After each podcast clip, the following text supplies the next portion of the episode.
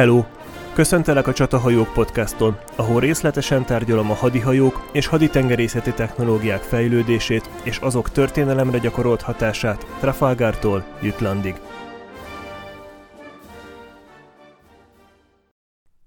14. epizód Washington lángol az 1812. évi háború értelmetlensége nem csak az utókor számára lett nyilvánvaló.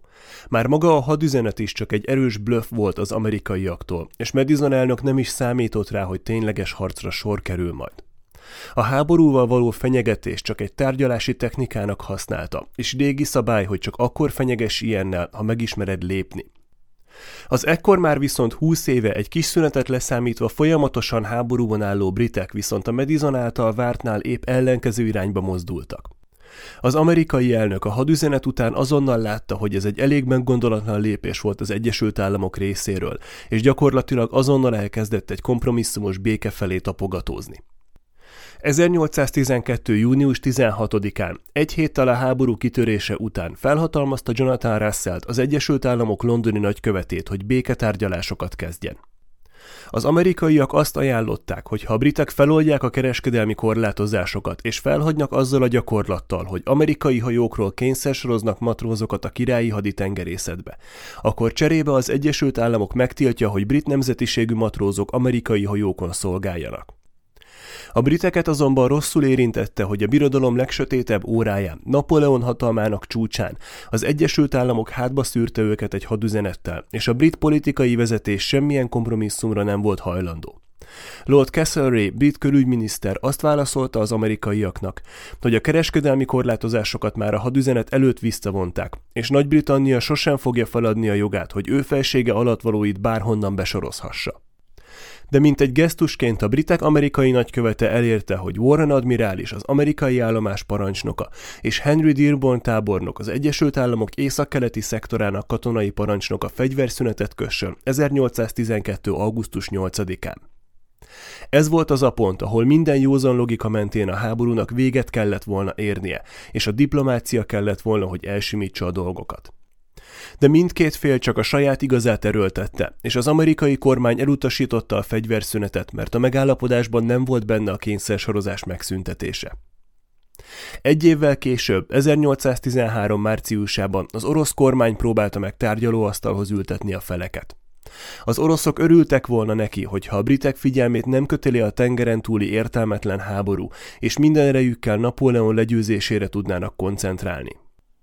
Mivel az 1812-13-as tél az amerikaiak számára igen keservesen alakult a kanadai határon, az Egyesült Államok diplomatái kaptak az alkalmon és elutaztak Szentpétervárra. James Monroe külügyi államtitkár azzal bízta meg a delegációt, hogy tárgyalják ki, hogy a britek adják át Kanadát az Egyesült Államoknak, és hagyjanak fel a kényszersorozással, ami valljuk meg őszintén a háború akkori állása szerint igen optimista terv volt. De az angolok közölték az oroszokkal, hogy nem vesznek részt a tárgyalásokon, így az amerikai delegáció hat hónap várakozás után 1814 elején visszautazott az államokba. De a tárgyalás ötlete ennek ellenére sem állt távol a britektől, csak szerették volna inkább maguk intézni közvetítő nélkül. Lord Castlereagh 1813. novemberében megüzente Monroe-nak, hogy a britek hajlandóak közvetlen tárgyalásokat kezdeni a béke érdekében. A tárgyalások 1814 májusában kezdődtek a belgiumi Gent városában. Azt gondolhatnánk, hogy innentől minden rendben volt. Mindenki egyetértett, hogy ez egy teljesen felesleges és értelmetlen háború, és hamar letárgyalták, hogy másszon ki mindenki a konfliktusból arcvesztés nélkül. De időközben a helyzet Európában gyökeresen megváltozott. Napóleon 1814. április 11-én lemondott a trónról, és Elba szigetére száműzték. Az európai kontinensen pedig ott állt Wellington félszigeti háborúban megedződött méretes hadserege. A britek arra gondoltak, hogy a teljes katonai potenciáljukat bevetve még a genti tárgyalások vége előtt lekanyarinthatnak pár értékes területet az Egyesült Államokból, és a tárgyalásokhoz is ehhez mérten álltak. Egyrészt minden olyan javaslatot elutasítottak, ami a kényszersorozás beszüntetésére irányult. Másrészt azt követelték, hogy az amerikaiak adják át az északnyugati területeket, Maine és minnesota a briteknek és indián szövetségeseiknek, hogy egy puffer államot hozzanak létre Kanada és az Egyesült Államok között. De ezen felül maguknak követelték a navigációs jogokat a nagy tavakon, a halászati jogokat új fullant körül, felszólították az amerikaiakat, hogy rombolják le a határmenti erődítéseket, és hogy az Egyesült Államok adja vissza Louisianát Spanyolországnak. Teljesen nyilvánvaló volt, hogy ezt az amerikaiak még részben sem fogják elfogadni. Az őszilárd ellenállásukat az 1814 elejé sikeres hadjáratok erősítették a Niagara mentén. A béketárgyalások így fegyverszünet és megnyugvás helyett egy olyan versenyt eredményeztek, amiben mindkét fél egyre kétségbe esettebben próbált eredményt elérni a hadszintéren, hogy ezzel bírja jobb belátásra a másik fél politikai vezetését és Gentben tárgyaló diplomatáit. A britek egy három irányból indított támadással akarták megtörni az amerikaiakat. Észak felől Montrealból kiindulva a Champlain tó mentén egyenesen délre New York irányába indult az egyik művelet, hogy elszigeteljék a britek számára baráti New Englandet az Egyesült Államok többi részétől. Ezt a támadást kiegészítette egy másik az új skóciai Halifaxből Maine irányába. A második csapás egy a Bermudákról indított támadás volt az amerikai kontinens keleti partja ellen, a harmadik akció pedig New Orleans elfoglalására irányult. New Orleans nem csak a stratégiai fekvése miatt volt kiváló célpont. A Mississippi folyó a belső államok legfontosabb kereskedelmi útvonala volt, és a folyó New Orleansnál ömlik a mexikói öbölbe. Stratégiai szempontból, aki a várost uralja, az Egyesült Államok kereskedelmének egy masszív szelete felett rendelkezett, de külön csábító volt a helyszíni parancsnokok és katonák számára, hogy a városban a brit blokkád miatt több mint egy éve halmozódtak a javak. A teli raktárak pedig kiváló célpontjai lettek volna a fosztogató csapatoknak. A támadás végrehajtásával Sir Alexander Cochrane admirálist bízták meg, aki 1814 elején váltotta a kevés kockázatot vállaló, és ezért kevés eredményt felmutatni képes Warren admirálist az amerikai állomás élén. Cochrane admirális annak a Thomas Cochrane-nek a nagybátyja volt, akinek az elképesztő életével a különkiadás epizódokban részletesen is foglalkozom. Hogy Warren büszkeségese csorbuljon, a cserét úgy oldották meg, hogy az amerikai állomásról leválasztották a jamaikai állomást és a szélcsendes szigeteket. Így a kevesebb hajó már nem igényelte egy tengernagy parancsnokságát, elég volt az altengernagy rangú kakren is. Az amerikaiak tudták, hogy a Montrealban összegyűlt 13 ezer brit katona legvalószínűbb támadási iránya a Champlain tó és New York lesz. Montrealtól délre New York állam északi részét ekkoriban majdnem teljesen érintetlen vadon uralta. Utak híján a legfontosabb közlekedési vonal maga a Champlain tó, a George tó és a Hudson folyó által alkotott majdnem egybefüggő vízi út volt. Ez az útvonal már az amerikai függetlenségi háború alatt is súlyos harcok helyszíne volt. A britek itt szenvedték el egyik legnagyobb vereségüket 1777-ben Szaratógánál, a Hudson folyó partján. Ahogy egy évvel korábban az Íri tavon, a Champlain tónál is kritikus fontosságú volt a szárazföldi műveletek számára a víziutak ellenőrzése.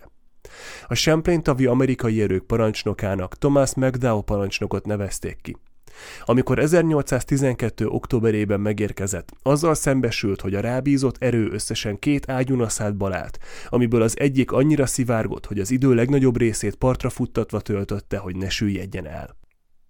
Erősítésképp hat civil szállítóhajót kapott, amiket ágyunaszáddá alakítottak. A következő tavasszal, amikor a jég elolvadt a tavon, az újonnan átépített hajókkal McDowell helyettese Smith hadnagy kifutott a vízre azzal a parancsal, hogy tartsa távol a briteket a túltól, de ő maga ne hagyja el az Egyesült Államok területét. Tehát blokád alatt tarthatta a Richelieu folyó torkolatát, de a folyón nem hajózhat le de Smith a dicsőséget hajszolva 1813. június 3-án három menekülő civil hajó után vetette magát a Richelieu folyón át Kanadába. Az egész valószínűleg egy előre felállított csapda volt. Az amerikaiak miután behajóztak a folyóra, megfelelő szélhíján a sodrással szemben már nem tudtak kijönni onnan. Illinoisnál lövészek várták őket a parton, a vizen pedig ágyunaszádok közelítettek. Az amerikai raj pedig négy óra harc után megadta magát. Ezzel egyetlen délután alatt elpárolgott az amerikaiak előnye a Champlain tavon, és McDownak egyetlen hajó maradt a parancsnoksága alatt. Az angolok a helyzetet kihasználva rajtaütéseket hajtottak végre a tavon, de McDowd nem sikerült csatára kényszeríteni az egyetlen megmaradt hajójával. Washington tisztában volt a tó fontosságával, ezért a haditengerészet vezetése felhatalmazta McDowd, hogy két sloopot vásároljon és szereljen fel a harchoz. A Champlain taviraj hamarosan már három hajóból és négy evezős ágyunaszádból állt, ami erő már elegendő volt, hogy távol tartsák a briteket a tótól. McDowell megtudta, hogy a britek Illinoisnál egy briget építenek, ami nagyobb és erősebb lett volna a tavon lévő összes hajójánál. Hogy tartsa a lépést, McDowell is rendelt egy briget Edem és Noah Brown műhelyéből. Ugyanattól a cégtől, akik a Niagarát és a Lawrence-t is építették Oliver Hazard Perry írita virajához. McDowell új helyettesen noszogatta a felettesét, hogy nézzen meg egy épülőhajót, ami a Champlain-tó gőzhajótársaság első hajójának épült. De a hajó gépészete csak két hónappal később érkezett volna, ennyi idő alatt a Brown testvérek pedig készre építették neki a brigát, ezért McDowell elmulasztotta, hogy a világon elsőként gőzhajót vegyen haditengerészeti állományba. Az új briga Saratoga nevet kapta, és összesen 18, 32 és 42 fontos keronédjével, valamint 8-24 fontos hosszú csövű ágyújával a tó legerősebb hajója volt. A haditengerészet jóváhagyásával megvásárolta a gőzgépre váró hajótestet is. A Brown testvérekkel egy schoonerré alakította, és Triconderoga néven állományba vette. A hajók 1814 májusára elkészültek, és készen álltak a harcra. A brit csapatok Sir George Prevost vezetésével nyár közepére készültek fel a támadásra. Prevost hadseregének legnagyobb részét Európából átdobott csapatok alkották. Azok a csapatok, amik az elmúlt éveket Wellington parancsnoksága alatt töltötték a félszigeti háborúban, és arra számítottak, hogy Napóleon legyőzése után vagy helyőrséget adnak majd egy európai városban, vagy egyszerűen hazamehetnek. Kevesen voltak köztük, akiknek kedvére volt egy távoli és értelmetlen háborúban folytatni, amire csak rátett egy lapáttal Prevost inkompetens vezetése. A brit főparancsnok sosem vezetett még csapatokat háborúban, és az elismerés hiányát vasszigorral akarta pótolni. Szigorúan vette az alaki rendszabályzatot, amihez a harcedzett veteránok nem voltak hozzászokva. Wellington nem érdekelte, hogy hogy öltözködnek a katonái, amíg a harcmezőn jól teljesítettek. Prevost kedvetlen csapatai 1814. szeptember elején indultak meg Montrealból Plattsburgh felé. Útközben könnyedén félre söpörték az előretolt amerikai védelmet, úgyhogy Alexander Macomb tábornok, az amerikai csapatok parancsnoka minden elérhető erőt Plattsburgh védelmére vont vissza, és eltökélte, hogy bármiáron tartani fogja a várost.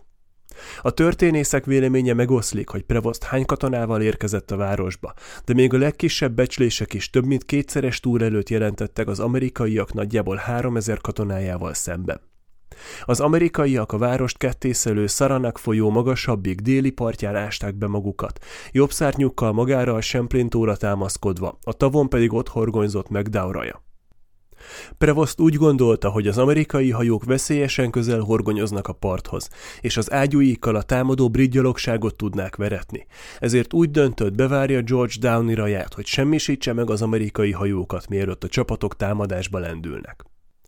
A Plattsburgh melletti Cumberland öblöt egy félsziget kanyarintja ki a tóból, úgy, hogy az öbölnek csak délfelé van kijárata.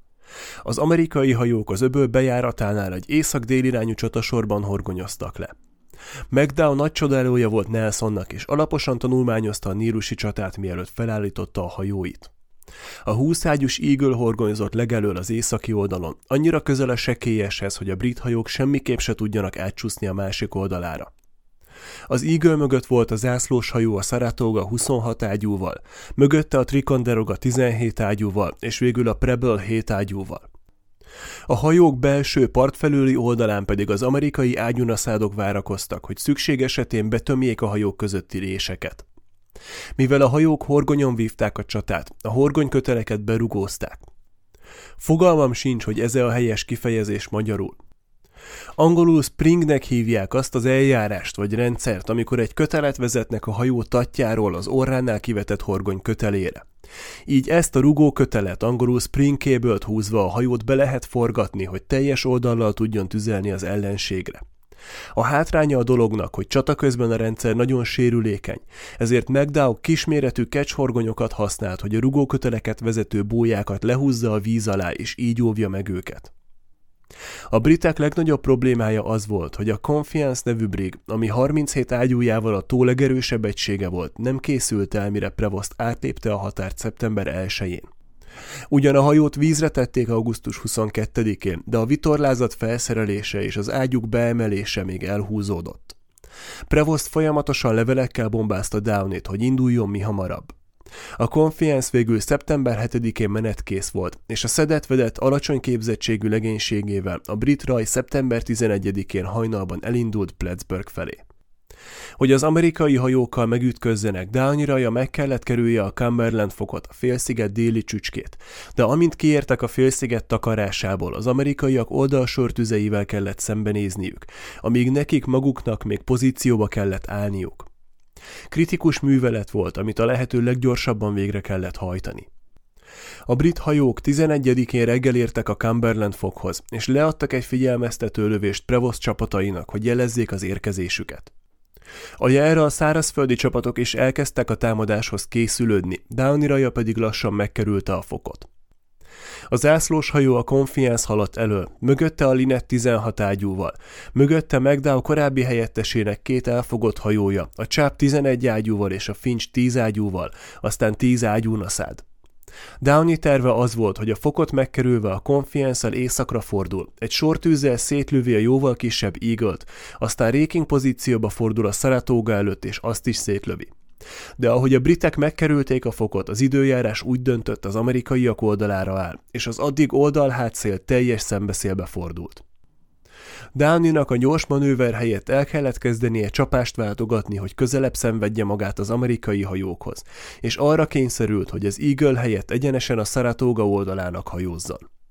A Chubb és a Linet a Confiance belső oldalán fordulva az Eagle felé próbált közeledni, de a Finch a forduló közben reménytelenül elsodródott. A Linet az Eagle felé tartva a Szaratógához közel ment el, és egy sortüzet lőtt az amerikai zászlós hajóra. Az ágyugójók rövidre mentek, és a Szaratóga előtt a vízbe csapódtak, egy kivételével, ami összetört egy ketrecet, amiben egy kakas tartottak.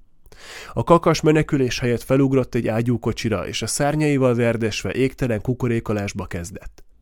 Az amerikai személyzet megéjjenezte, Megdál pedig odatartotta a kanócot a Szaratóga duplára töltött 24 fontos ágyújához. A két ágyugójó átszáguldott a tó felett, és hosszában keresztül csapódott a konfiánsz fedélzetén, útközben pedig szétrombolták a kormánykereket. A Saratoga teljes oldala tüzet nyitott, és a Confiance védtelen orrát lőtte, miközben a Linet az Eagle elé állt. De ahogy már épp elsütötte volna az ágyúit, közte és az Eagle között besiklott a Chubb, amit az Eagle percek alatt roncsá lőtt, és a hajó egyetlen talpon maradt tisztje, Bodel Midshipman lehúzta a hadilobogót. Így a britek egyik hajója már azelőtt megadta magát, hogy a raj zászlós hajója leadott volna akár egyetlen lövést is. Downey a csata első 15 percében elesett, egy kocsiáról leszakadó ágyúcső agyon nyomta.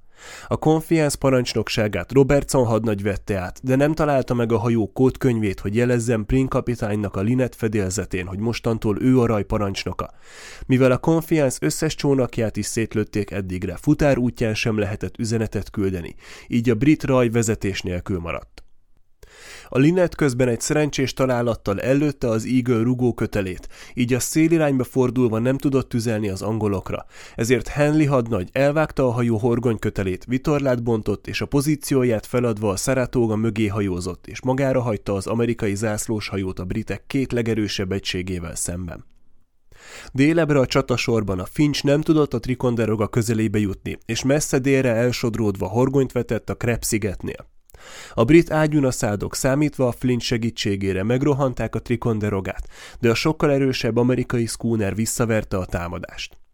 Nem sokkal később a Finchnek mégis sikerült a Trikonderoga közelébe jutnia, de az amerikaiak őt is szétlőtték. Az irányíthatatlan Finch visszasodródott a Krebszigethez és megfenek lett. Más célpont nem lévén a Trikonderoga csatlakozott a Szaratógához és az Eaglehez a megmaradt két brit hajó ellen. Amikor a Saratoga utolsó starboard oldali ágyúját is szétlőtték, a parancsot adott, hogy fordítsanak 180 fokot a hajón a víz alatti kötélrendszerrel. A legénység épkézláb tagjait a hajó orrába parancsolta, hogy a fordulás közben az ellenség felé mutatott védtelen tatnál ne legyen senki. Amikor a Saratoga befejezte a fordulást, a legénység odarohant a teljesen épp lárbord oldali ágyúkhoz, és vadul tüzelni kezdtek. A Confiance ellenség felé mutatott lárbord oldalán ekkor már csak négy működő ágyú volt, ezért Robertson hadnagy is megkísérelt átfordulni, de a sérült hajóval megakadtak a legrosszabb helyzetben, falral a Szaratóga oldalának. A reménytelen helyzetet és az amerikai túlerőt látva Robinson megadta magát. A Linet még pár percig hősiesen ellenállt, de a sokszoros túlerő végül Prin kapitányt is megadásra kényszerítette. Utoljára maradt Hicks hadnagy a fincsel, de egyedül egy reménytelenül szétlőtt és megfeneklett hajón ő sem vállalta tovább a harcot, és lehúzta a hadilobogót. A királyi haditengerészet majdnem pontosan egy évvel azután, hogy a történelme során először elveszített egy egész rajt, ismét elveszített egyet. A brit rajjal együtt lendült támadásba a hadsereg is. Először egy elterelő támadás indult az amerikaiak ellen a városon belül, a főerők pedig 5 kilométerrel feljebb a folyón átkelve kelet felől támadták meg az amerikaiak balszárnyát, Robinson tábornok vezetésével. Robinson a folyón átjutva épp a támadáshoz készülődött, amikor megkapta Prevost üzenetét, hogy azonnal vonuljanak vissza. A főparancsnok látta a brit hajókat kapitulálni, és úgy döntött, a tó ellenőrzése nélkül nincs értelme a támadásnak, ezért visszavonult Montrealba. Az inkompetens Prevostot nem sokkal később felmentették és hadbíróság elé állították, ami elmarasztalta a sikertelen akció miatt. Amíg Prevost Plattsburghnél töketlenkedett, Maine északi részén Nelson régi barátja és a Victory egykori zászlós kapitánya, az ekkor már admirális Thomas Masterman Hardy indított támadást, hogy visszafoglalja a Kanadába benyúló területet, ami még a függetlenségi háború idején került az Egyesült Államokhoz. Ami azt illeti, a helyi lakosság nagyobb része a britekhez húzott, és Hardy tengerészgyalogosai kevés ellenállásba ütköztek. Az emberek örültek neki, hogy az eddigi Kanadába irányuló csempészet ezentúl legális kereskedelemnek minősül. Ez a terület a háború végén véglegesen is brit területté vált. Az északról indított főcsapás előtt egy hónappal, 1814. augusztus 3-án indult el Alexander Cochrane admirális flottája a Bermudákról a keleti part elleni támadásra. Ugyan hajóból kevesebb volt a parancsnoksága alatt, mint az előző évben Warren tengernagynak, de szárazföldi erőkből lényegesen jobban állt. A Bermudákon vette fel az Európából érkezett ezer tengerészgyalogost és háromezer katonát, a britek egyik legkiválóbb katonai vezetőjével, Robert Ross tábornokkal együtt. Ross Egyiptomtól a Pireneusokig a brit hadsereg minden műveletében részt vett a napóleoni háborúk alatt. Ross az első sorból irányította a csapatait. Az eddigi harcokban már kétszer megsérült, és Palermónál két lovat is kilőttek alóla. Rossz ugyan Kakren beosztottja volt, de a tábornok nagyfokú szabadságot élvezett a szárazföldi műveletek végrehajtásakor. Kakren meghatározta a célpontot, de onnantól kezdve, hogy a katonák partra léptek, rossznak szabad keze volt. A flotta augusztus 17-én érkezett meg a Chesapeake-öbölbe torkoló Potomac folyó torkolatához, ahol már várta őket a flotta másik fele, George Cockburn Island tengernagy vezetése alatt. A briteknek a Potomac torkolatában partra szállva több lehetőségük is volt. A legnyilvánvalóbb egy Annapolis-Baltimore-Philadelphia vonalon indított támadás volt, és Cochrane ezt is várta a csapataitól, de konkrét parancsot nem adott. A partra szállás után Cockburn és Ross maguk dönthették el a támadás irányát. Az amerikai főváros ekkoriban nem számított stratégiailag értékes célpontnak. Még George Washington választotta ki a mocsaras területet a Potomac és az Anaconista folyók összefolyásánál, hogy a nemzet új fővárosát felépítsék ott. De a terület nem volt túl vonzó az átlag civilek számára. A Washington által elképzelt kereskedelmi központ nem jöhetett létre a folyók sekély és nehezen hajózható medre miatt.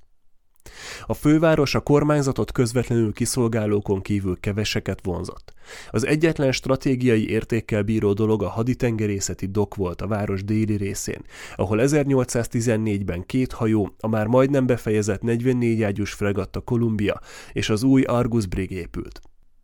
Az egész városban három említésre méltó épület volt. Az Egyesült Államok parlamentjének otthont adó kapitólium, az állami kincstár és az elnöki rezidencia a Fehérház. Semmilyen logikus módon nem volt megindokolható egy főváros elleni támadás, és ezzel az amerikaiak is tisztában voltak. John Armstrong, amerikai hadügyminiszter a flotta érkezésekor azt mondta, Istenemre, ezek nem jönnének ekkor a flottával, ha nem akarnának itt valamit megtámadni. De biztosan nem jönnek ide. Mi az ördögöt csinálnának itt? Nem, nem, Baltimore lesz a hely. Annak sokkal több következménye lenne. Rossz tábornok sem számolt egy Washington elleni támadással. A brit csapatok kizárólag gyalogos hadosztályokból álltak, tüzérség és lovasság nélkül. Amíg a part közelében maradnak, számíthatnak a flotta támogatására. Washington viszont a Chesapeake öböltől 30 kilométerre a szárazföld belsejében van. De Cockburn admirális meggyőzte, hogy a város csak gyengén képzett milicisták védik, és megéri beugrani Washingtonba, úgyhogy a brit csapatok nyugat felé fordultak. Amikor Cochrane megtudta, mi történik, megpróbálta visszahívni a csapatokat, de már túl késő volt. Cochrane nem az amerikai fővárost akarta megóvni, hanem a csapatait. A brit főparancsnok szolgált az amerikai függetlenségi háborúban, és rendesen megutálta az amerikaiakat. Kevesen hallgatták volna elégedettebben az Egyesült Államok fővárosának feldúlásáról szóló jelentéseket, mint ő, de a város alacsony stratégiai értéke mellé nagy műveleti kockázat társult. Amikor az amerikai hadvezetés rájött, mi a britek célja, Washingtonban kitört a pánik. Ugyan Armstrong továbbra is meg volt győződve arról, hogy a város biztonságban van, de a haditengerészeti miniszter Jones megpróbált minél több embert összerántani a városba. Rogers parancsnoknak azt üzente, hogy 300 emberrel induljon el Filadelfiából. David Porternek, a USS Essex korábbi kapitányának, hogy annyi embert hozzon New Yorkból, amennyit csak tud. Oliver Hazard Perryt pedig visszahívta Baltimoreból, ahol a Java építését felügyelte. Ugyan a tengerészeti csapatok nem érkeztek meg időben, de Washington sorsát ezek sem tudták volna megváltoztatni. Az amerikaiak Bladensburg városánál állították fel a védelmet, ott, ahol a briteknek az Anacostia folyón kellett volna átkelniük. A hely alkalmas lett volna a védelemre, de az amerikai csapatok számára hiányzott a megfelelő vezetés a csatatérről. A védelem első vonalát Tobias Stainsbury Maryland milíciája adta. A tábornok a csapatokat a folyó nyugati partján állította fel, de James Monroe külügyi államtitkár, a függetlenségi háború veteránja úgy gondolta az északról érkező amerikai főerőktől előre lovagolva, a tapasztalatlan Stainsbury-t kisegítik isé. Úgyhogy a Stainsbury által 50 méterre az első vonal mögött tartalékba állított csapatokat visszahúzta 500 méterre, ahonnan semmi segítségére nem lehettek az első vonalban harcolóknak. Monroe a Washingtonból érkező erősítéseket is szétszórta az első vonal mögött úgy, hogy azoknak semmi haszna nem volt az elkövetkezendő csatában. Végül a megérkező amerikai főerők Winder tábornok parancsnoksága alatt két kilométerrel az első vonal mögött álltak fel. Az amerikai vonalak felállása mellőzött minden katonai logikát. A védelem minden vonalát úgy állították fel, hogy nem tudták támogatni egymást. Ráadásul az első két vonal azt sem tudta, hogy van mögöttük egy harmadik is. A britek a rohamot egy kongrív rakétákkal indított zárótűzzel kezdték, aminek kevés hatása volt ugyan, de az amerikai védőket megrémítették a sivítva szálló rakéták. A brit gyalogság egy rövid harc után megfutamította a Maryland milíciát, aztán egy újabb adag kongrív rakéta után az amerikai a következő vonala ellen indultak, de azok már rakétákat látva elmenekültek. Megfelelő vezetés híján az amerikai főerők is elkezdtek hátrálni a város felé az első két vonal visszavonuló katonáival együtt, így a britek előtt nyitva állt az út Washington felé. Ahogy a csatatéren lassan minden káoszba fulladt, a Fehérházban Dolly Madison, a First Lady nem volt hajlandó elhagyni a várost, amíg az elnök üzenetét készhez nem kapta, hogy induljon azonnal. Elkezdték berakodni a fehérhez értékeit egy kocsiba, de Gilbert Stuart Washingtonról készített egész alakost festményét nem tudták leszedni a falról. A keret fel volt csavarozva, de a First Lady nem indult el, amíg a keretet baltával szét nem verték, és a festményt fel nem pakolták. Fél órával Dolly távozása után megérkezett az eddig a csatát figyelő Madison elnök és a Fehérházhoz, de ő sem maradt sokáig. Egy óra pihenő után tovább indult. Rossz csapatai napnyugtára értek a városba, és a terveknek megfelelően elkezdtek dúlni. Az összes állami épület legitim célpont volt, és ugyan rossz tábornok megtiltotta, hogy magánházakat is felgyújtsanak, de volt néhány kivétel. Az egyik a Tomislon Hotel volt, ahol a Guerrier elleni győzelem ünnepségét tartották. Az előre nyomuló britek előtt az amerikaiak felgyújtották a dokyardot és az ott épülő két hajót is. A britek betörtek a kapitóliumba, ahol összetört bútorokból és ajtókból mágiát raktak és felgyújtották. Ross és Cockburn először felrobbantani szerette volna az épületet, de a szomszédok tiltakozására a gyújtogatás mellett döntöttek. De a szálló parázs miatt még így is négy szomszédos ház földgyulladt. Este fél tizenegykor Cockburn 150 katonájával a Fehérházhoz ment, ahol 40 emberre megterítve találták az ebédlőasztalt. Gyorsan megvacsoráztak, és felkaptak pár szuvenírt, mielőtt felgyújtották az épületet. Cockburn az elnök egyik kalapját vitte el, és a First Lady egyik székpárnáját. Az utóbbiról azt mondta viccesen, hogy az majd Dolly Madison fenekére emlékezteti majd. A britek a Fehérház után a kincstár épületét is felgyújtották, aztán lepihentek éjszakára. Másnap reggel Cockburn és Ross a National Intelligence nevű brit ellenes lap épületéhez mentek, hogy azt is felgyújtsák, de a helyi lakosok itt is panasszal éltek a művelet ellen, úgyhogy Cockburn úgy döntött, másnap egyszerűen ledöntik az épületet. A ledöntéskor dühös tömeg gyűlt az épület köré, és valaki azt kiáltotta Cockburnnek, hogy ha Washington tábornok élne, nem jutottak volna ilyen könnyen a városba. Mire Cockburn azt válaszolta, nem uram, ha Washington tábornok lenne az elnök, eszünkbe se jutott volna idejönni. Elvégezvén, amiért jöttek, rossz parancsot adott a csapatoknak az indulásra, és 25-én este 8-kor a britek elindultak vissza a hajóikhoz. A menetelés közben összesen 111 brit katona tűnt el az egységétől. Néhányan új életet kezdeni mentek, de a többi fosztogatni indult. Az egyik ilyen fosztogató csapatot néhány civil Upper Marlborough-ból dr. William Beans vezetésével elfogta, ám az egyikük meglógott és jelentette az esetet. Brit lovasok jelentek meg a városban, és elhurcolták Beans-t, akit a flotta egyik hajóján bebörtönöztek.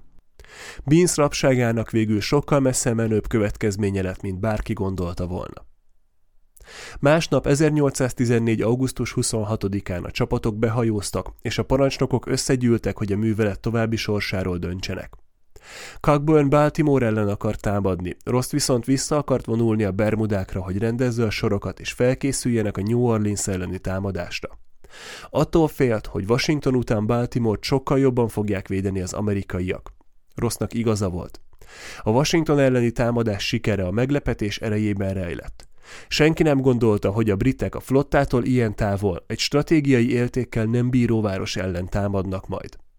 És tekintve, hogy a terv az utolsó pillanatig csak Cockburn admirális fejében létezett, egészen a támadás megindításáig még csak esély sem volt, hogy kiszivárogjon.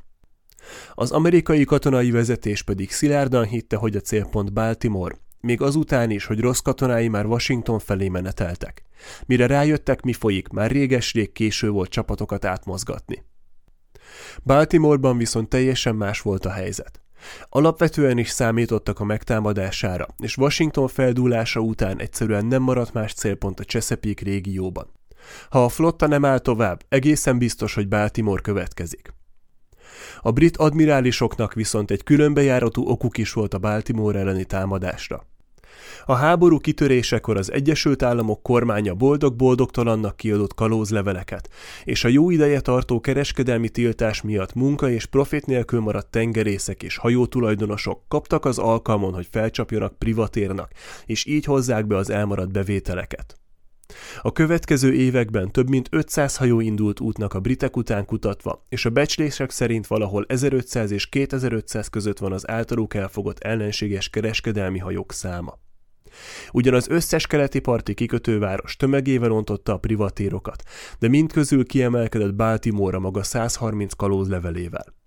Egy privatér elkerülte a harcot, és a fegyvereit lehetőség szerint csak fenyegetésre használta, ezért az ideális hajó erre a célra nem erős, hanem gyors volt.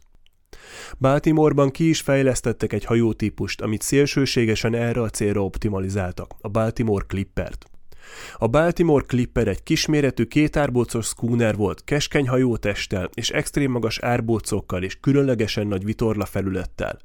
Ez a három együtt nagyon nehezen kezelhetővé, de egyben szélvész gyorsá tette is ezeket a hajókat. Ironikus módon az egyik leghíresebb ilyen hajó az amerikaiaktól elfogott és a királyi haditengerészet szolgálatba állított HMS Black Joke volt, amiről pár epizód múlva sok szó lesz még. Cockburn és Cochrane admirálisoknak meglehetősen szúrta a szemét Baltimore. Az utolsó szó mindig a vezénylő parancsnoké, és Cochrane úgy döntött, Baltimore ellen indulnak. Washington feldúlásának a híre kicsit meglepő módon meglehetős felháborodást váltott ki Angliában is. A Statesman című lap egy szerkesztői véleménycikkben úgy összegezte a dolgot, hogy még a kozákok sem dúlták fel Párizst, de mi feldúltuk az Egyesült Államok fővárosát. Biztos, hogy a hivatali épületek lerombolása csak a rombolás öröméért legitim háborús cselekedet? Az újságok felháborodott cikkei ellenére a katonai vezetés elégedett volt Cochrane hadjáratával, és a brit flotta tovább garázdálkodhatott a Chesapeake öbölben. De ahogy egy évvel korábban Cockburn rabló hadjárata is csak arra volt jó, hogy felszítsa az ellenség elleni gyűlöletet az amerikaiakban, Washington felégetése sem hozott semmilyen stratégiai eredményt. Viszont ahogy a flotta lassan közeledett Baltimore felé, Virginiából, Pennsylvániából és Marylandből dühös amerikai civilek ezrével indultak Baltimore felé, hogy felvegyék a harcot az ellenséggel. Ez volt a Csatahajók Podcast 14. epizódja. A hallgatói visszajelzéseket nagyon szívesen látom a műsor Facebook oldalán, vagy a csatahajók podcast.gmail.com e-mail címen, Különleges előfizetői tartalmakért keres fel a Patreon oldalamat. Köszönöm, hogy meghallgattad, remélem, hogy találkozunk a következő epizódban is.